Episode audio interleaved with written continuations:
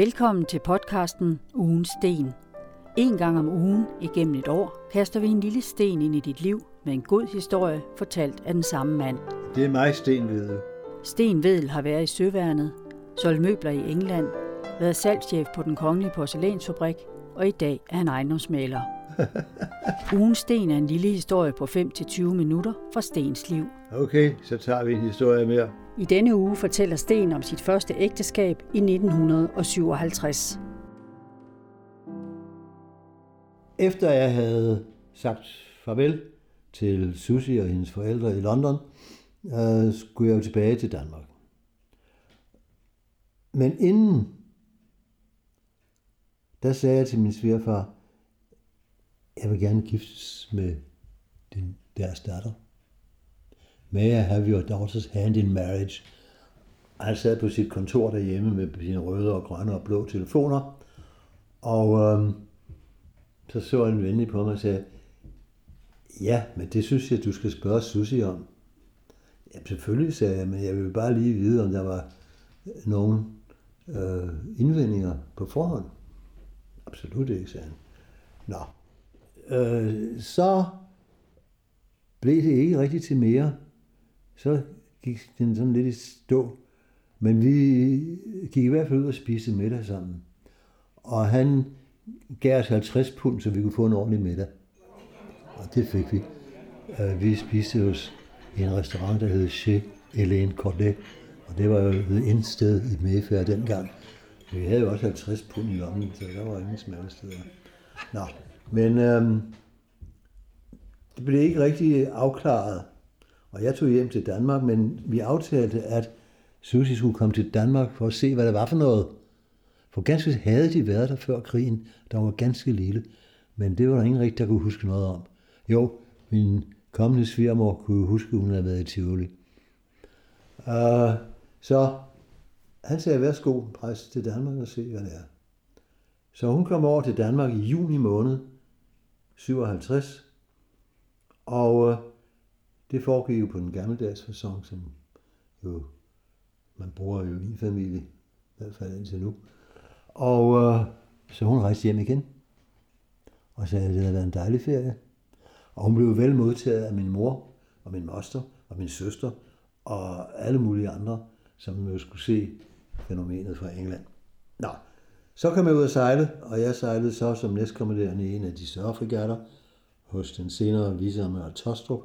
Og vi kom til Edinburgh, hvor vi var inviteret til at overvære, eller være der i anledning af The Tattoo, fordi det var den danske prins Georg, øh, der skulle tage saluten den dag. Og så vi var et stort kontingent fra det danske skib, og så kom prins Georg fra London, og så gik den der øh, tattoo i gang, og det var meget flot. Men øh, der skete også noget. Der, der brød brand, udbrød brand i tilskuersæderne.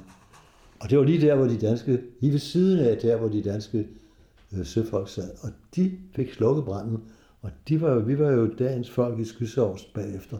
Det var i avisen bagefter. Jeg tror nok ikke, det var så alvorligt. Men der stod der nogle røgskyer op.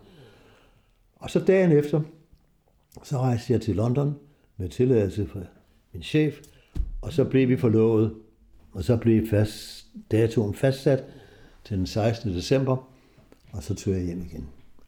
Over igen. Og der var der lige ved at ske en katastrofe. Jeg havde været på Holmen. Jeg havde fået overlov til at rejse til England. Jeg havde fået tilladelse til at gifte mig. Det skulle man jo dengang som officer. Og øhm, jeg gik så med min øh, uniform i min kuffert og mit tøj og min sabel og det hele fra værtsbrovagten ned af esplanaden. Og øhm, så mødte jeg en af mine gamle øh, underofficerer, nemlig en, der var specialist i signaltjenester. Der var to af dem, og de sagde, åh, løjtnant ved, skal vi ikke lige have en drink? De skal over blive gift. Så vi fik gik ind og fik en drink, og vi fik to, og vi fik tre. Og pludselig var klokken mange, og jeg sprang i en taxa og nåede flyet med 10 minutter i overskud. Og der gik ikke et før næste dag, der var brylluppet overstået. Det har jeg ikke fortalt til så mange. Men jeg kom til London og fik indlogeret mig øh, det sted, jeg normalt boede i London, sådan en bed and breakfast. Og det kostede jo dengang 5 øh, shilling overnat bed and breakfast, 5 shilling. Og det var lige steget fra 2,5 til 5. Så det var jo grove løjer. Men øh, der var så også familien. Min mor kom over, min moster kom over, og min onkel, øh, admiralen kom, og hans kone kom. Og øh, det var vist dem, der kom fra Danmark. Og så blev vi ellers gift i Holy Trinity Brompton i Knightsbridge. Og der var vi så 300, for det ikke skulle være småt. Og der var jo alt, hvad der kunne krybe og gå. Der var Earl Mountbatten og den danske ambassadør, og der var jo alt, øh, mange flere, end jeg havde kendt og forestillet mig. Men det var i hvert fald et stort bryllup, og det var meget smukt, og det var meget vidunderligt bryllup. Og vi øh, tog så næste dag til Gibraltar. Vi skulle nemlig øh, holde bryllupsferie på i Torremolinos. Ingen havde nogen hørt om Torremolinos. Der var ingenting dernede. Der var ikke et hotel i Torremolinos. Der var et hotel, som hed, kan jeg ikke huske, Lloyds Hotel. Og det ejedes af en mand, der påfaldende lignede Georg den 5. Og som altså også var søn af Georg den 5. Men ham kunne man ikke have i England.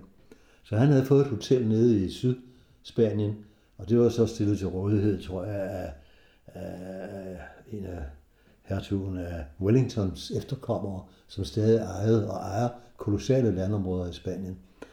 Og der boede vi så, og det var jo øh, fantastisk smukt og dejligt.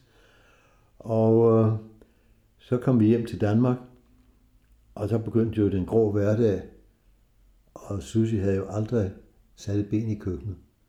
Der var hun jo forment adgang, der havde de jo deres øh, øh, Women's Royal Air Force staff, der huserede i køkkenet. Så hun havde aldrig fået lov til at komme derud, nogensinde. Og hun havde gået på kostskole fra hun var syv år, til hun blev det, der svarer til real, fik det, der svarer til realeksamen. Så i begyndelsen havde jeg jo så bestilt mad leveret til døren. Men det tog hun nu kun i 10 dage, så sagde jeg, nej, nej, nej, nu skal jeg nok. Og så klarede hun derefter. Men det var så det bryllup, og det holdt i 26 år, og vi fik tre børn, og det har været fint, så længe det varede.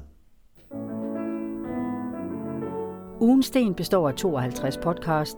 På hjemmesiden ugensten.dk kan du finde flere oplysninger om serien.